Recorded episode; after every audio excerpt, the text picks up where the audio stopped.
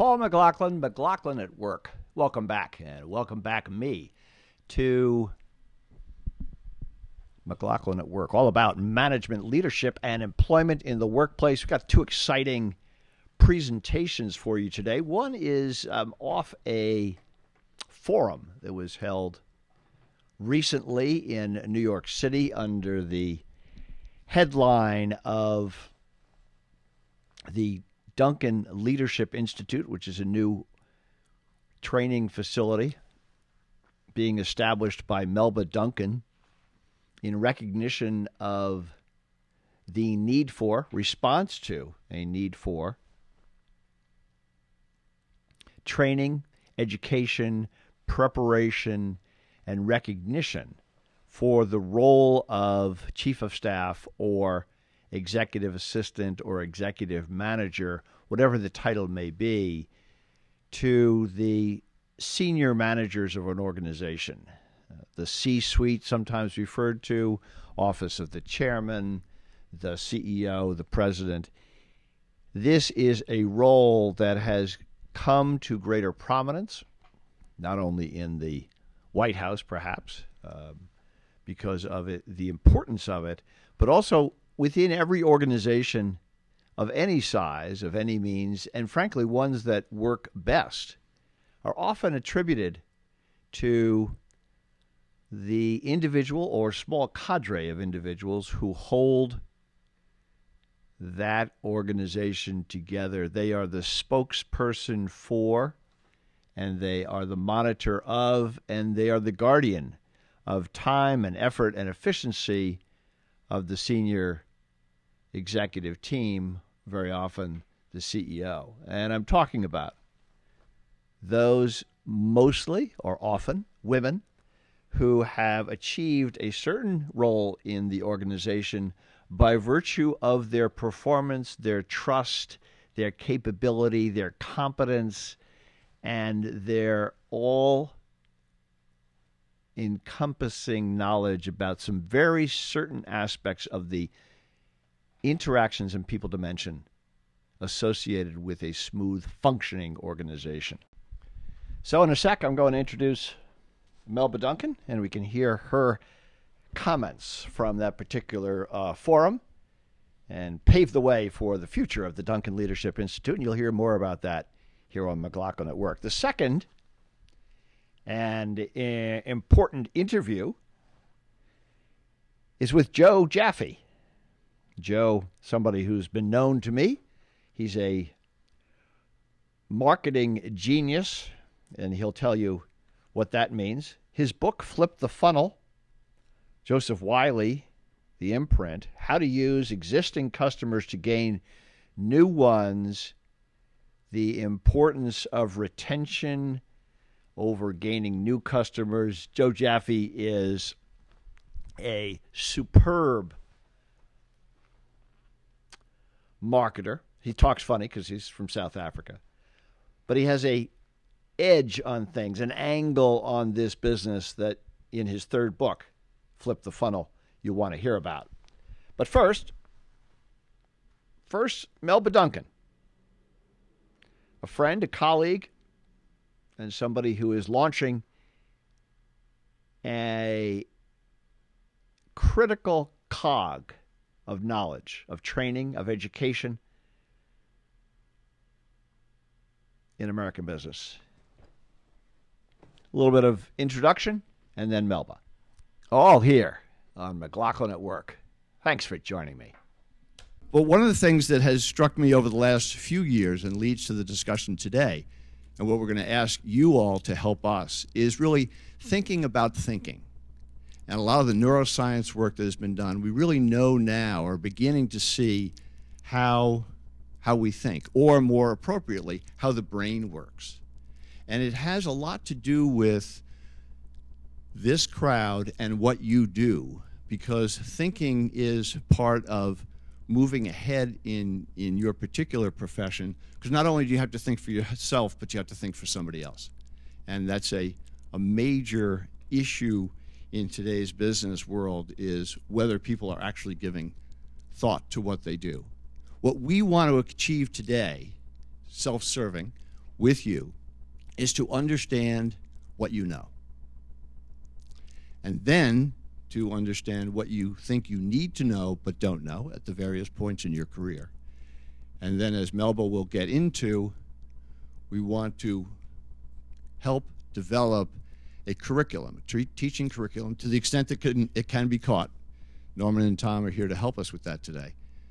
Um, to determine how we can better the profession of chief of staff and executive assistant because in spite of all the technology in spite of everything that is going on it's one of the last remaining real pieces of people business and it will not go away it will change as it has changed and many of you can uh, pay vivid testimony to the fact that it has changed but the reality is that it will not go away assistance of this kind is not going to be replaced by a tablet or an iPad.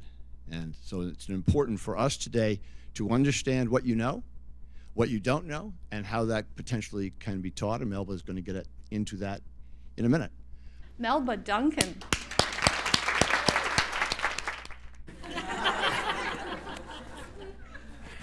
That allows things to happen with or without your consent. It's just that I know Paul very well, you see, so that's okay. Uh, but for me, the professionalization of this role is what I am all about. Most of you know that I've done this work before. So I'm starting from a vantage point of understanding what it takes to get an executive into a space that makes him or her function. I know what that takes. When I listen to what's out there and what's said about this role, it is confusing, it is complicated. No one can really define it. I'm in the recruiting business. They don't know if they want a personal assistant, a professional executive assistant, any old administrative assistant, an executive manager, which is a title we use, a chief of staff, but no one can really define what that role is. And until it's defined, it is not a profession. And in order to get there, requirements, clear, stated, have to be put into place. So let me take a few moments of your time to tell you what I think about how we get there and what this movement is all about. The world is changing, and tough economic times require focus. They require execution and the ability to innovate. The search for new ideas is the new business model. New ideas, new thinking, new ways of managing and doing what we have always done in the past are now being demanded that we upgrade those skills to different levels. Now, executive assistants are expected to focus on results, to think like managers. When I use that word, everybody looks at me with, you know, this glazed overlook. Managers, leaders, but that's who you are. And that's what you do at your level managers and leaders. They want you to maximize efficiency and have excellent anal- analytic skills and the tenacity to reduce complexity to simplicity. All right, that's not a tall order. We can do it. You've done it before and you continue to do so. Assistants will have to both get it right and think the right way. New learning is an imperative. There's no way to avoid it. Thus, the idea for an academic skills based instu- educational institution is born to prepare assistants for their best performance and best opportunity. Let me take a moment. Anyone who's comfortable, comfortably engaged in a position right now, you are comfortable, you enjoy the person you're working with, you see a life there. Something happens that changes that. The executive leaves that organization, and you step out into the workplace. And you try to duplicate what it is that you've had before. There's a whole new learning that's gone on while you have been nicely taken care of in your environment. There are a lot of assistants out there today who are not really hireable, not because they're not good at what they do, but they haven't moved up to the level of performance that is now being demanded, not expected, it is being demanded. So, on behalf of executive assistants everywhere, we recognize that learning is an imperative. And because of this, we are launching the Duncan Leadership Institute. leadership. Everyone says that's confusing. I say it's not. Understand what it is we are communicating to the workplace. Understand that we're saying we offer management, leadership, tenacity, the ability to understand what executives need before they need it. We have new learning that needs to be take place. So leadership is in fact the real tone of what it is we want to create in this institution. Exploring the questions in our forum, what's new? We're going to talk about that here. What's new, what's next, and what's better will help your ideas to generate for us what we need to build our curriculum. You're going to help us to create for you the educational program that you need to advance yourself in the workplace. To bring this to a level where when you say, I have graduated from the Duncan Leadership Institute, I am a certified graduate, you don't have to argue what you know. You don't have to argue your value. You don't have to argue your worth. Because that will all be contained in having gone through this program. So it is important then that we continue with these forums, that we continue to have this dialogue because you're actually helping us to help you. It's not a selfish relationship. Everything works off every, everyone works off everyone else. And what you generate for us in terms of what we need to know is what we can then create in terms of a curriculum that's responsive. It might be good to bear in mind that the general principle that has always occurred in this role, and that I think will be consistent, is taking care of the needs of the executive. That's not going to go away. It's not going to go away. But what you're going to add to that is the ability to make decisions, which you're doing now, but to make more complex decisions where you will understand the interconnectivity of what your decisions mean throughout your organization. It's much more of a global perspective. Executives have had to learn how to live in a global world. Well, assistants have to do the same thing. And you can't learn it sitting behind a desk because all you're doing is getting them from one point to the next. And that's what you're learning. You're learning, you know, I can get this flight and I can get this car. But there's a lot that's in between those two activities that, unless you really have a function and a functional way of understanding how to relate to the world at large, you will forever be doing A to B equals C. And I'm saying there are many steps in between that. So it is important then to think about learning as a present thought, going forward, the opportunities that abound, that are, that are uh, abound for you. And by the way, this is not one way. This is for the executive as well. This is for your HR group to understand that it's not just about learning software, which is important to know. I'm not, I'm not by any means discounting advanced technology as an ideal. But that's not what it is about. It's about thinking. It's about being able to use what you know and what, you're lear- what you've learned to manage a process at a much different level.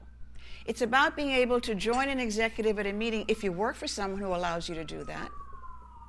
And to understand, not just to sit there and take notes as we did years ago and then come out and transcribe them and track people down to get them to finish the project. It's not that. It's to have you sit in on a meeting and come back later and say, you know what, I think this is a better idea because X, Y, and Z and because you understand the global community in which we live.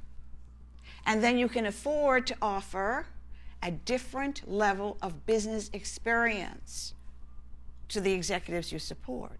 So, HR, when they're looking for someone, will get a double person. They will get the assistant who supports the executive with no complaint whatsoever, and you do it brilliantly. And you're the spousal interface, and you're the kids, and you're the car, and you're everything all that stays. What I'm now doing is adding to that. So when HR hires you, they get that level, but they also get the thinking part of it.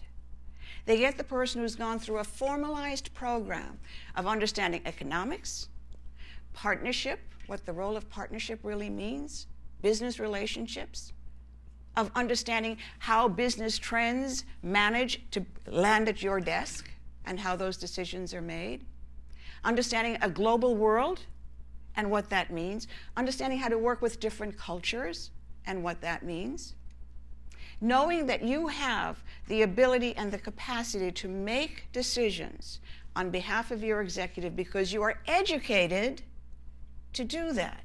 You're not doing it because it's a whim. You're not doing it out of emotional response. You're doing it out of clear understanding of business goals. If you take a moment and think, executives are always encouraged to take these two week programs, these weekend programs. You go to Harvard, you go to Stanford, and you. Well, why not assistants? Aren't you the individuals who are getting these executives to those programs?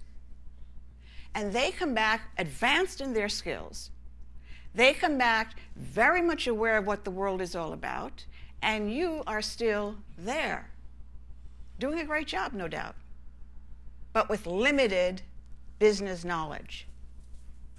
Because there are no courses that I know of in the past 10 years that have moved this profession forward, nor will it be recognized as a profession without an academic training program that certifies that you bring a level of knowledge that you just didn't have ha- happen or without, without planning. When I talk to assistants and I say, Why did you choose this as a career? A career? This is a job. And I literally want to jump out of my chair because if this is a job, you're not talking to me. Because you don't understand the world that you are stand, you're stepping in. And those who say, well, I've just happened to fall into it, Melba, you know, I just kind of am organized and I fall into it. No, I don't want to hear that. I want to hear is because I understand economics, I understand leadership, I understand management, I understand what it's like to live in different countries. I can meet and greet people from around the world. I can communicate with ease. I have platform skills. I can walk into a room and I can absolutely make a statement about what it is to be a professional. Not that I'm only dressed right, but I can speak the part. And I can go toe to toe with anyone if need be. Being clever is no longer the, a- the answer. We've all used these skills. We've all used how to negotiate our way out of circumstances or into them. But now being smart is the reality. And being smart means that we have to create for ourselves what we need. No one's going to do that. No one has your vested interest at heart except you and me. Because I want to see this as a legacy, not just for those of us who are in this profession now, but those who are on their way into it. And I want to see that this become a profession so that others from different pathways, from other careers, can actually step into this and see it as a viable opportunity for a successful working life. I'm not in any way diminishing the value of helping others. That's what this role is all about. And that will always be a very strong message of contribution. But enough with the contribution because you will never get paid what you're worth for contribution. It's not tangible. What's tangible and what's measurable is what you have learned and what you can show by experience and knowledge that you bring to this role and how that executive life has changed. Because, you know, the way to communicate value is through the people you work with. The easier their lives become, the more you can step into higher level of decisions, the more you know about econ- the economy, economics, the world view, a global view. The more you read and understand and, and extrapolate information that helps you to advance your career, is the better their lives are going to be. And trust me, they will pay for it. They need not pay now because there's nothing really new.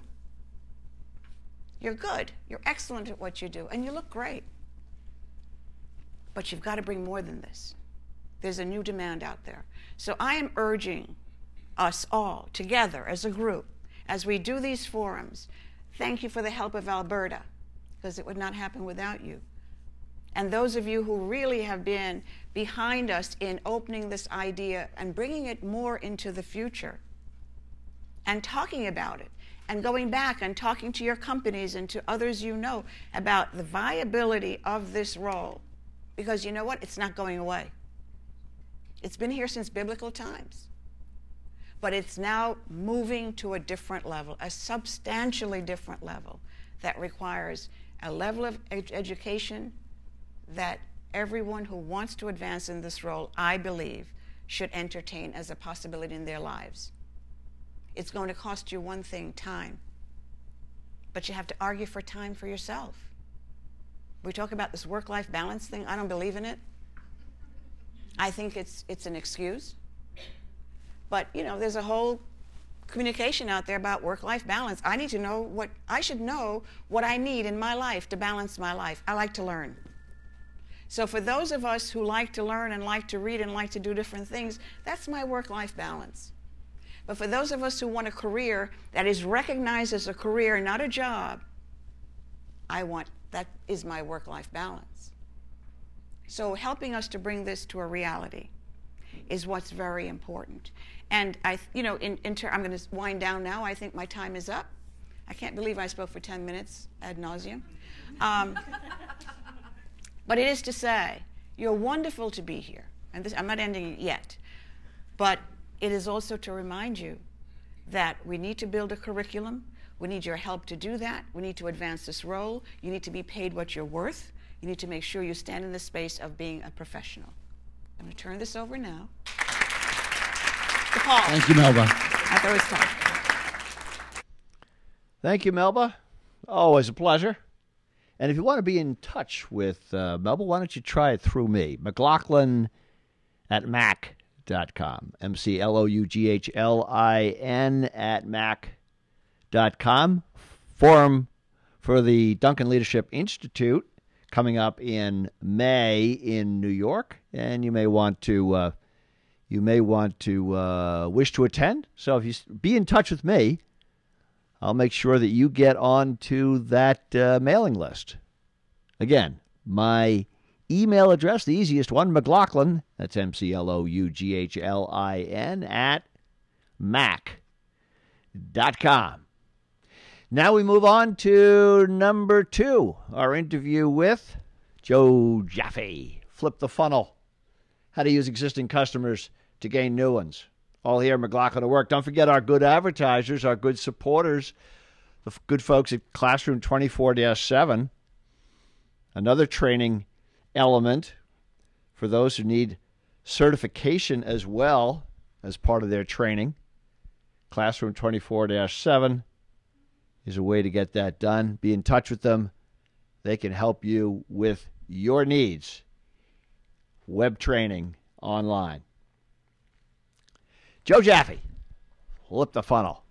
As I've reconnected with him, I re- recognize that Joe and I go back a number of years, and I'm going to use this excuse to get to flip the funnel, how to use existing customers to gain new ones by talking about Joe's path past and the path that it took to bring us together in New York. Joe, delightful to see you again.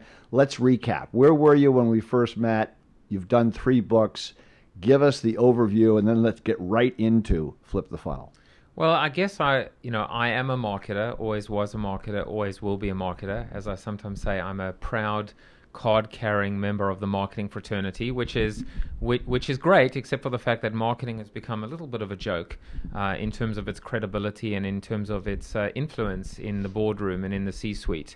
Um, but when we met. Um, I think I'd taken a couple of nibbles from the forbidden fruit of digital, the the tree of knowledge. Uh, once you take a bite, once you discover the truth, there's no there's no way of going back. As I often say, if you go back to the Garden of Eden, it's time it's time to put on clothes and get a real job. Um, you know, the thing about digital is truly then today and and certainly forever is the ultimate and the consummate transformational platform and tool and and I was just getting into digital, um, recognizing that never before in the history of marketing had companies or brands had so many incredible opportunities to connect with their customers, with their consumers. Now, when you, when you went when you say at the beginning, um, when did when did digital first register with you? Because you rode the wave intellectually and as a practical matter, three books. But when what would you date as the time when you recognized that digital was different from analog and that it would have a profound effect on a number of aspects of business life? Well, you know, I, I mean, I've always been a bit of a gadget guy and a technology guy, even going back to being a kid in South Africa. And uh, and always having the latest computer, and always recognizing that there was a better way of doing business. Um, I even go back to uh, lugging my mom's electric typewriter um, from her from her coin shop in South Africa home to do my projects for school, uh, and and recognizing that this eight, 80 pound beast was so powerful because you could actually delete one letter at a time, you know. and I'm a not, miracle. you know. And, and look, I'm 39 years old. I'm not exactly, you know, I, I, I'm I'm I'm still young enough to to to appreciate um, what life was like before technology and digital, but also, um, you know, live in it uh, squarely, 100% immersed in it.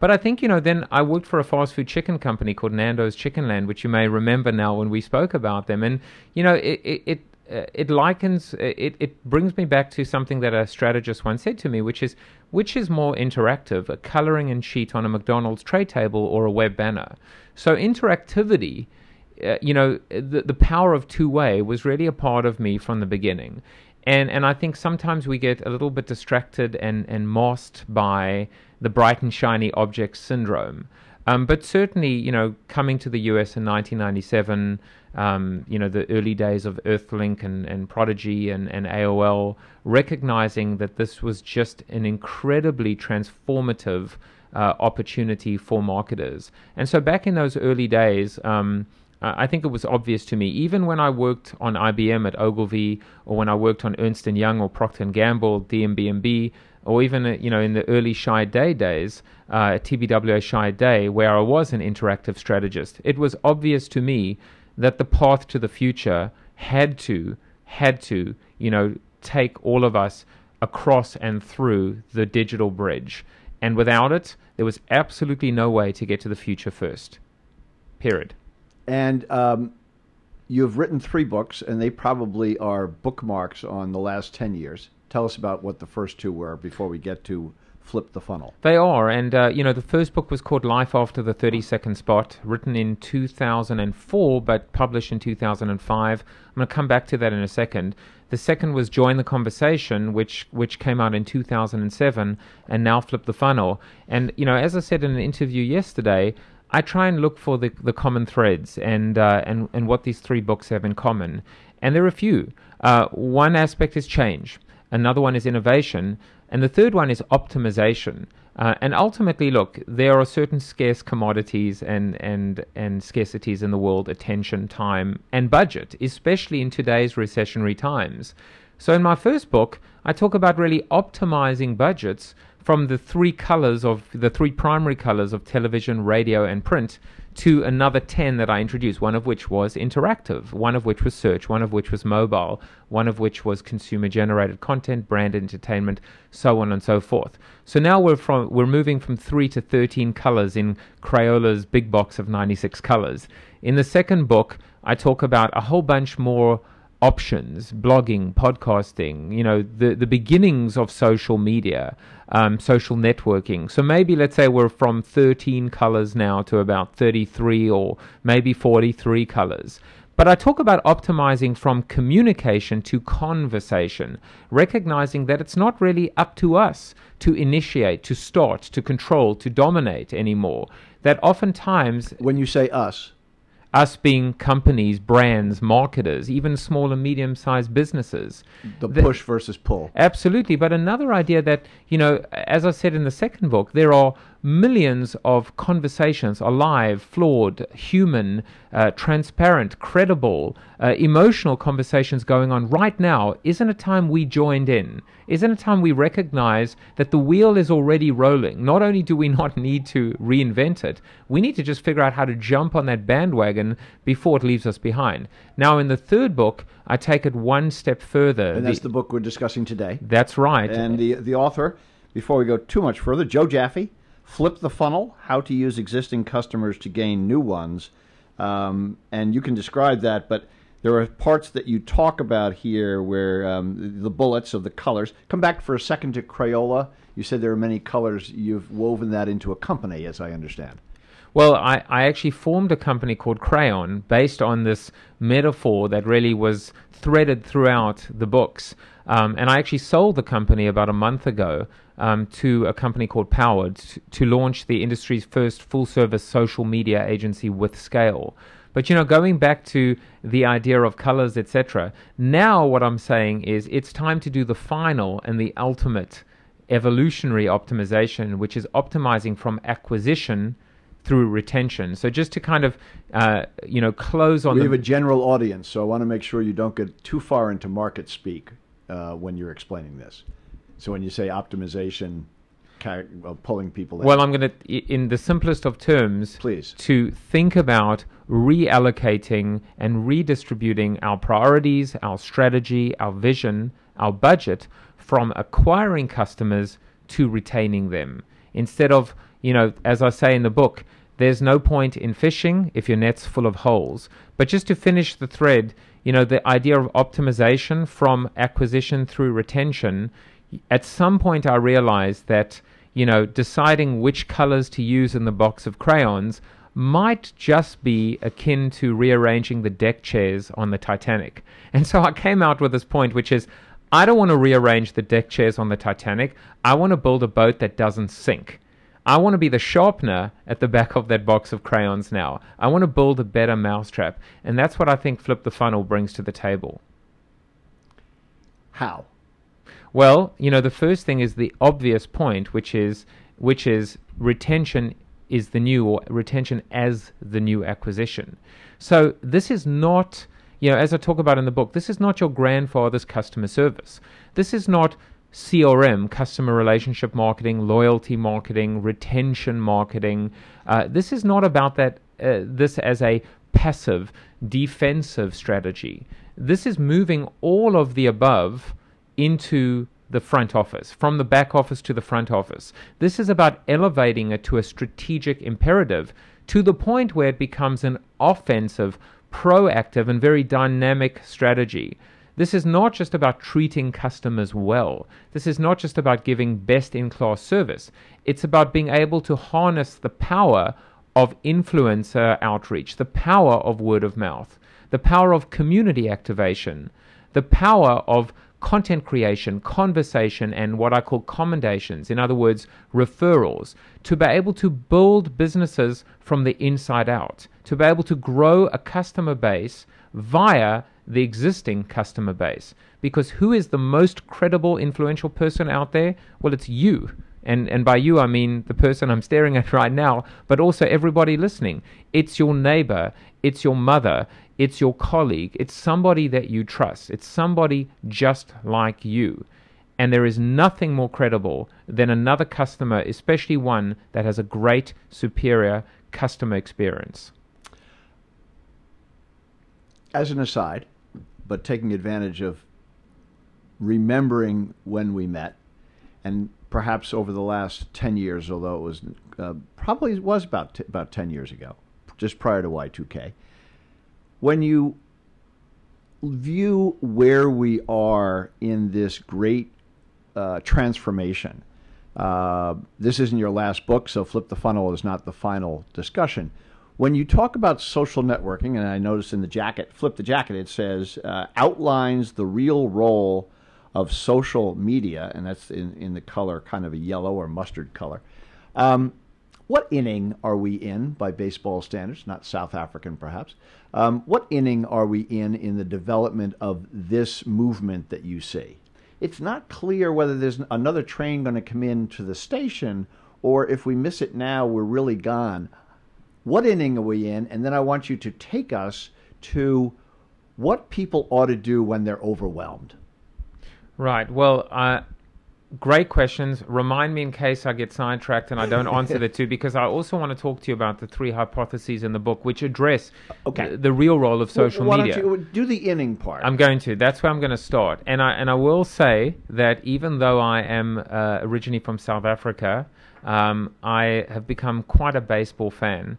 Um, so it's a metaphor that, that I have no problem with. Uh, I realize this may distance uh, and alienate myself from many listeners, but I am a Yankees fan.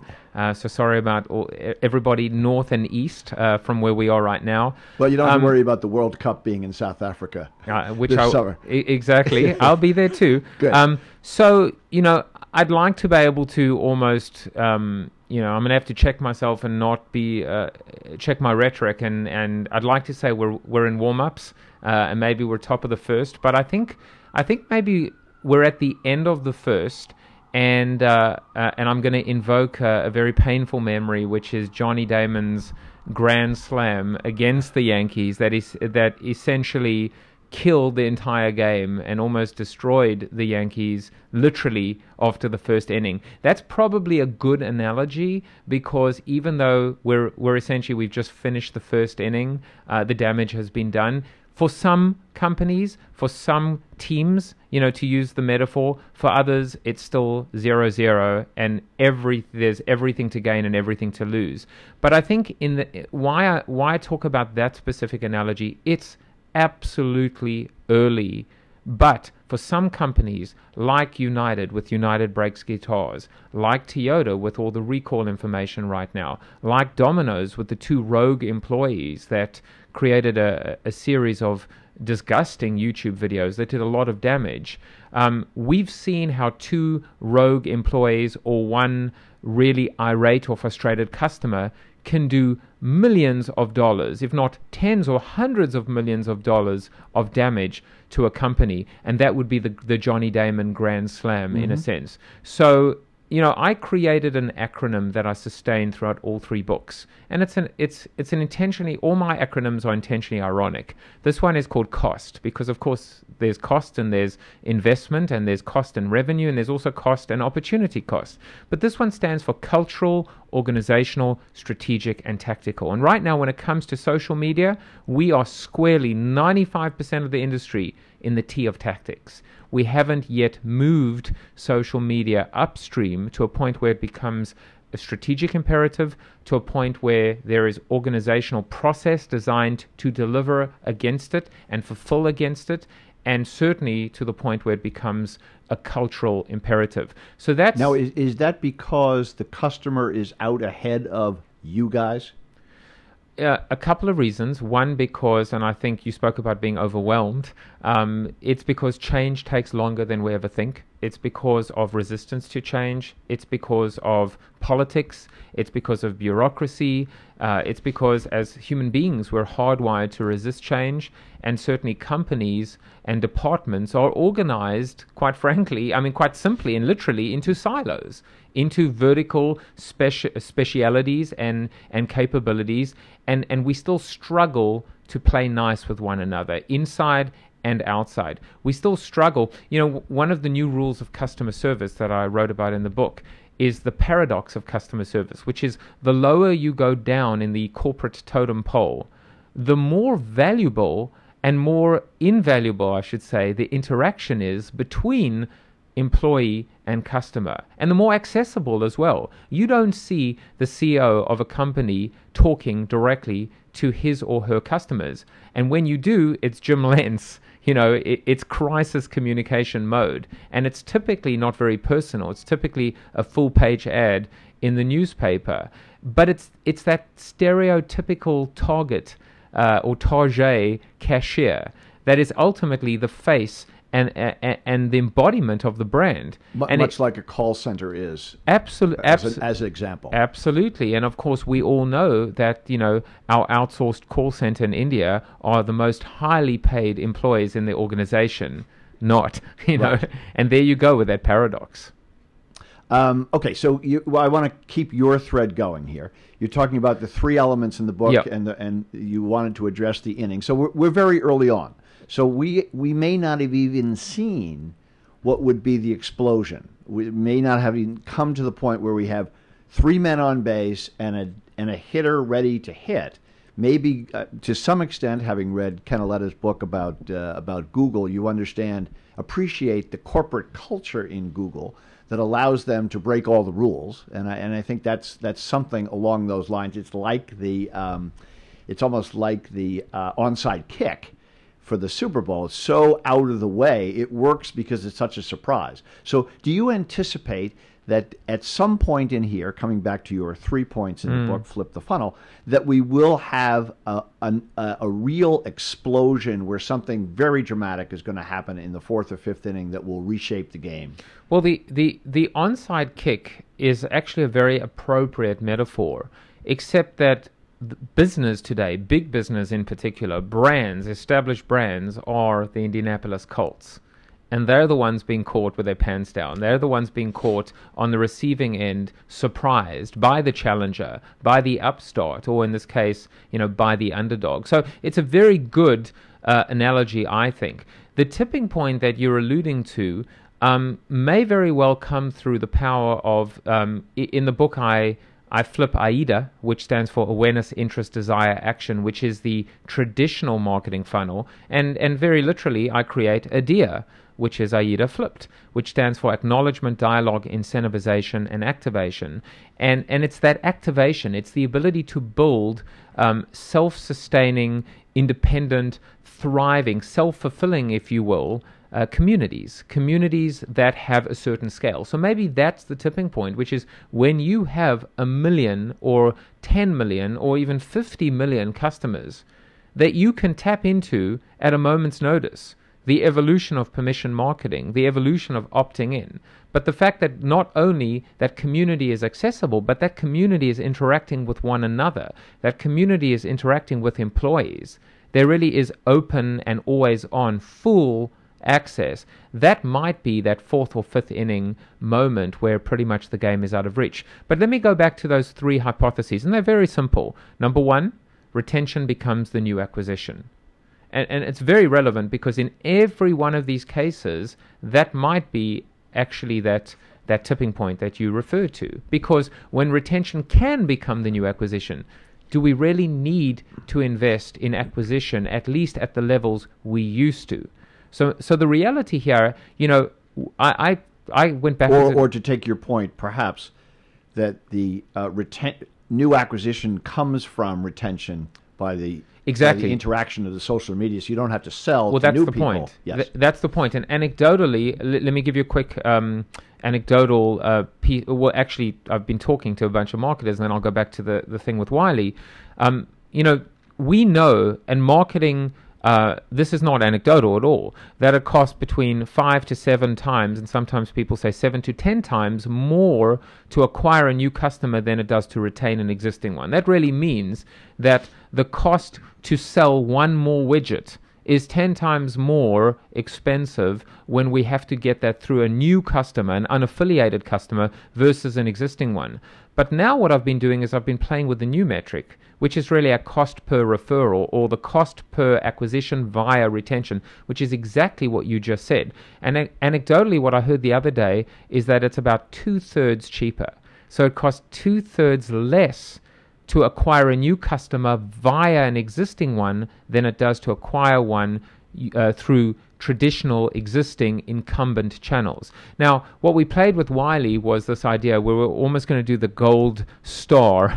Now, you when know, you say Wiley, that's your publisher. that's my publisher. Right. We're going to published all three books, so you, you were talking with them about this. Right. You really are a, a great radio guy because because I'm basically even as a podcaster myself, I've been doing it since 2005. I still make you know the cardinal sins of radio, which is to assume that that listeners know what I'm talking about. or So- that everybody knows how important Wiley is in in the in the pantheon of and and I should point out as I point out to most authors like yourself, you've written a book. This is in and of itself a dramatic issue because it's not terribly interactive, and uh, maybe you can address that as well. So Yeah, it's, I It's a little bit of a paradox that I- Joe Jaffe, who has come as far as you have come, intellectually and being in the mainstream uh, of what is happening, and you've written a book.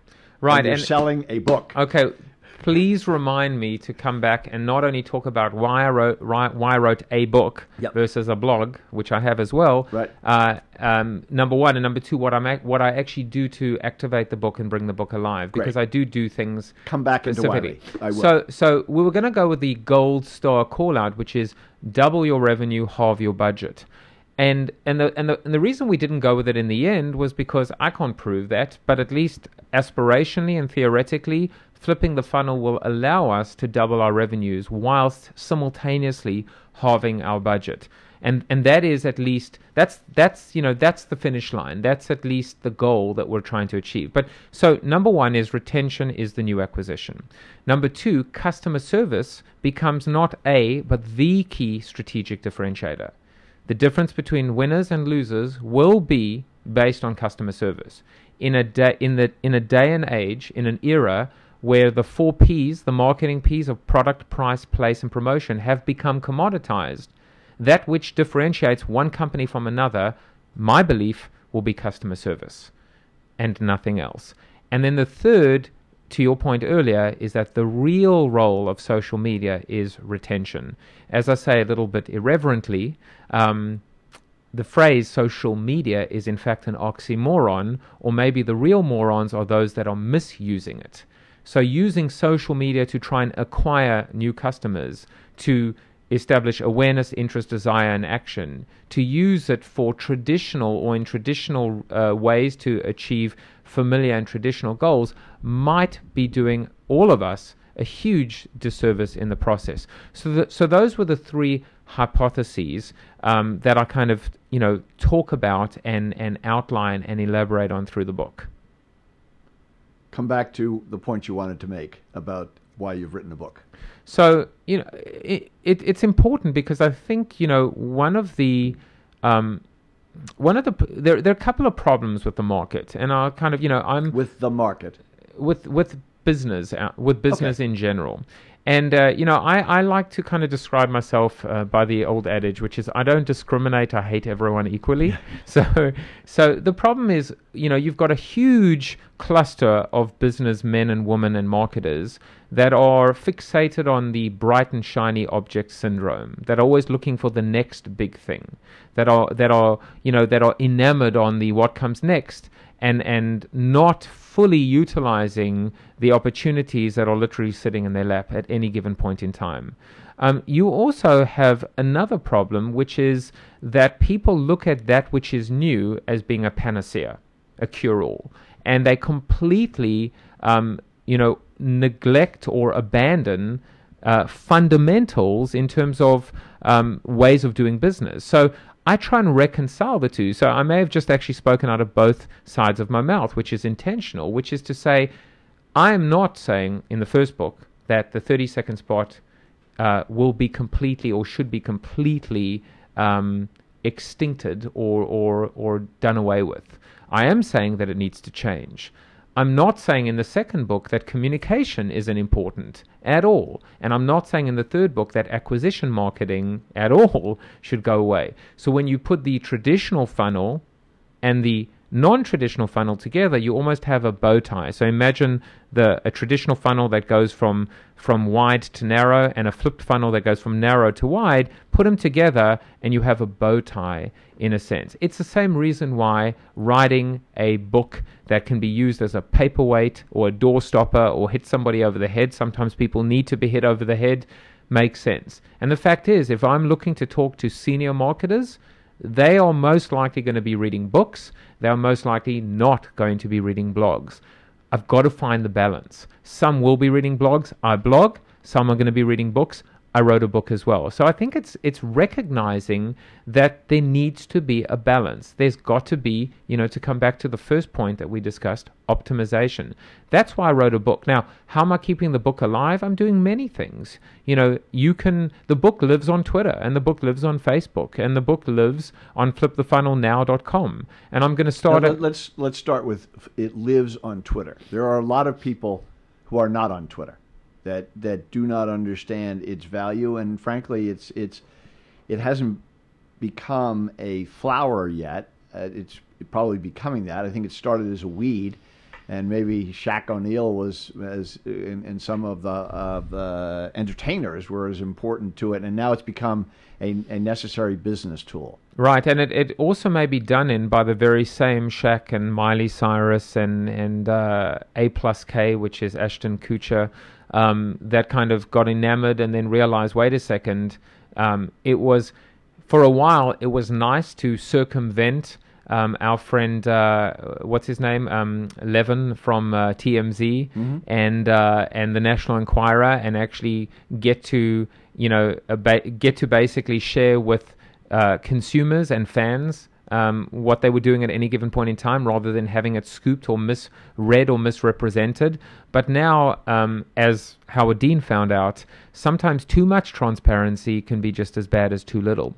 And uh, so I actually think that we've got to be very careful um, how many eggs we put into the Twitter basket and even the Facebook basket as well. But I always come back to remember the bright and shiny object syndrome. Right. There's that wonder- There's a wonderful saying which is don't look at the finger, look at where it's pointing. And uh, in this case, I'm not talking about flipping the bird. I'm not talking about that finger. Right. I'm talking about recognizing that what Twitter is telling us, and it's telling this to us really, really clearly, is that the power it's the power of real time it's the power of community and it's the power of customer service And when you put those three together you almost have a perfect storm if i've got a question if i've got a problem the fact that i can get an answer or resolution within seconds or minutes is transformational. The 24 hour autoresponder, the your call will be answered in the order it was received, the automated frequently asked questions or answered questions, that is not. That is the antithesis of what Twitter is. So I think if we can find that balance, and by the way, you know, I'm a big believer in the power of and. So it's Twitter and it's Facebook and it's flipthefunnelnow.com and it's email and it's all and it's a podcast. I'm going to start a kind of a director's commentary accompaniment podcast. So you're going to be able to um, every month listen to me talking about another chapter in the book. Um, and why not? So why not be able to stay with me for the ride for the next if there are 20 chapters in the book for the next 20 months? Why not be able to allow the book to live on and live large and essentially live forever? So the book is, if you think about it, a conversation starter, a means to an end as opposed to an end unto itself. and particularly if it is discussing something that is in the early stages of reaching uh, full full flower. The uh, person who you can follow is Joe Jaffe. The book "Flip the Funnel: How to Use Existing Customers to Gain New Ones." Um, and uh, as a lead in to your final column, final comment, uh, Joe, um, if somebody is looking at this book and was unaware of your two previous, uh, what should they expect to come out with at its conclusion? Why do they buy it? Who buys it? What what can their expectations be? Well, you know, every every author always says that this book is really aimed at everyone, um, and this book really is aimed at everyone. But you're not every author. no, but you know, you, but you know what the thing is is that large businesses um, absolutely more than anyone need to read this book. But I think small and medium-sized businesses will be um, they'll they'll be encouraged by the fact that what I'm telling them is something that they already knew. In a way, I'm kind of almost doing them a little disservice by sharing some of their secrets with the bigger businesses, which is the power of uh, personalization and the power of intimacy and the power of directness and the power of transparency as well. Um, the beautiful thing about social media is is that it's the ultimate level of playing fields. So this book really helps anyone level the playing fields. It helps anybody that is confused or overwhelmed almost realign their priorities, see the wood for the trees. And in this particular case, it is going back to basics. It is going back to a, a truth that is timeless, which is treat people well, treat them exceptionally, and they will stick around. In this case, though, with a couple of new surprising thoughts and transformational ones, because the models and the processes and the methodology in the book uh, I don't believe have been done before. I mean, yes, I talk about how Barack Obama flipped the funnel and how Zappos flips the funnel and how countless other companies like USAA flip the funnel and Best Buy flip the funnel. But for the most part, I'm doing a little bit of retrofitting. No company, I think, has profoundly done what I'm suggesting in the book. So if you want a competitive advantage, you know, if you want to differentiate, if you want to win by embracing the best of the old with the best of the new, uh, honestly, Flip the Funnel is for you. Paul McLaughlin with Joe Jaffe. Flip the Funnel is the book. Title uh, has as a subtext how to use existing customers to gain new ones, but it's much more than that. a number of colors of little dots on the uh, on the funnel flipped. I like Joe Jaffe, and I've been thrilled to reconnect with him. And I'm going to read the book more thoroughly. And Joe, I'm looking forward to continuing these conversations in the uh, months ahead. Yeah, I appreciate the opportunity to come in, and uh, you know what? I'm gonna just uh, if I can if I can leave your listeners with uh, a few interesting ideas to go Please. back to how the book will live on, and and certainly you know flipthefunnelnow.com is the website, and you can find out more about me at jaffejuice.com. I have even even have a video show called Jaffe Juice TV.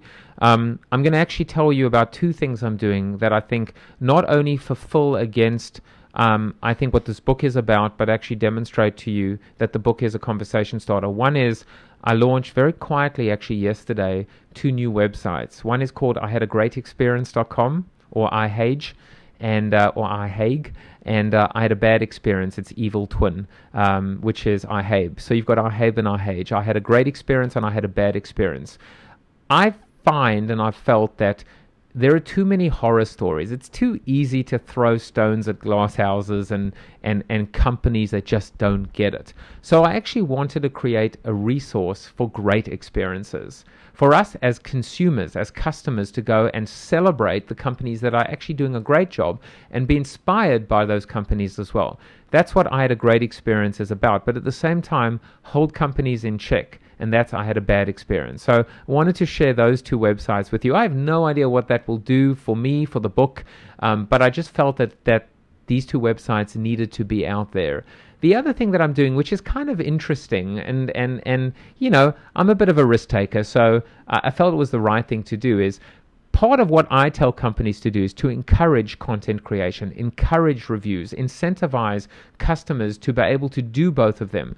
So, what I've done in the book, and what I'm doing right now, is if you do buy this book, and I really hope you do, I want you to review the book. I, I challenge you to review the book. I beg you to review the book on Amazon.com, on BarnesandNoble.com, on Borders.com, on FlipTheFunnelNow.com, on your blog. I'll find out about it. Don't worry about it, and and I'll make sure that it's all brought into FlipTheFunnelNow.com. But the whole idea is that why should this book not have why shouldn't this book have more reviews than good to great than harry potter than twilight than you know three wolf moon which is a great case study in the book the whole idea is that if every one of my readers helps me by creating a piece of content an honest authentic review as i've said in the book i'd rather have an honest authentic four star review than an empty five star review Make no mistake, I'd love a five star review that's authentic.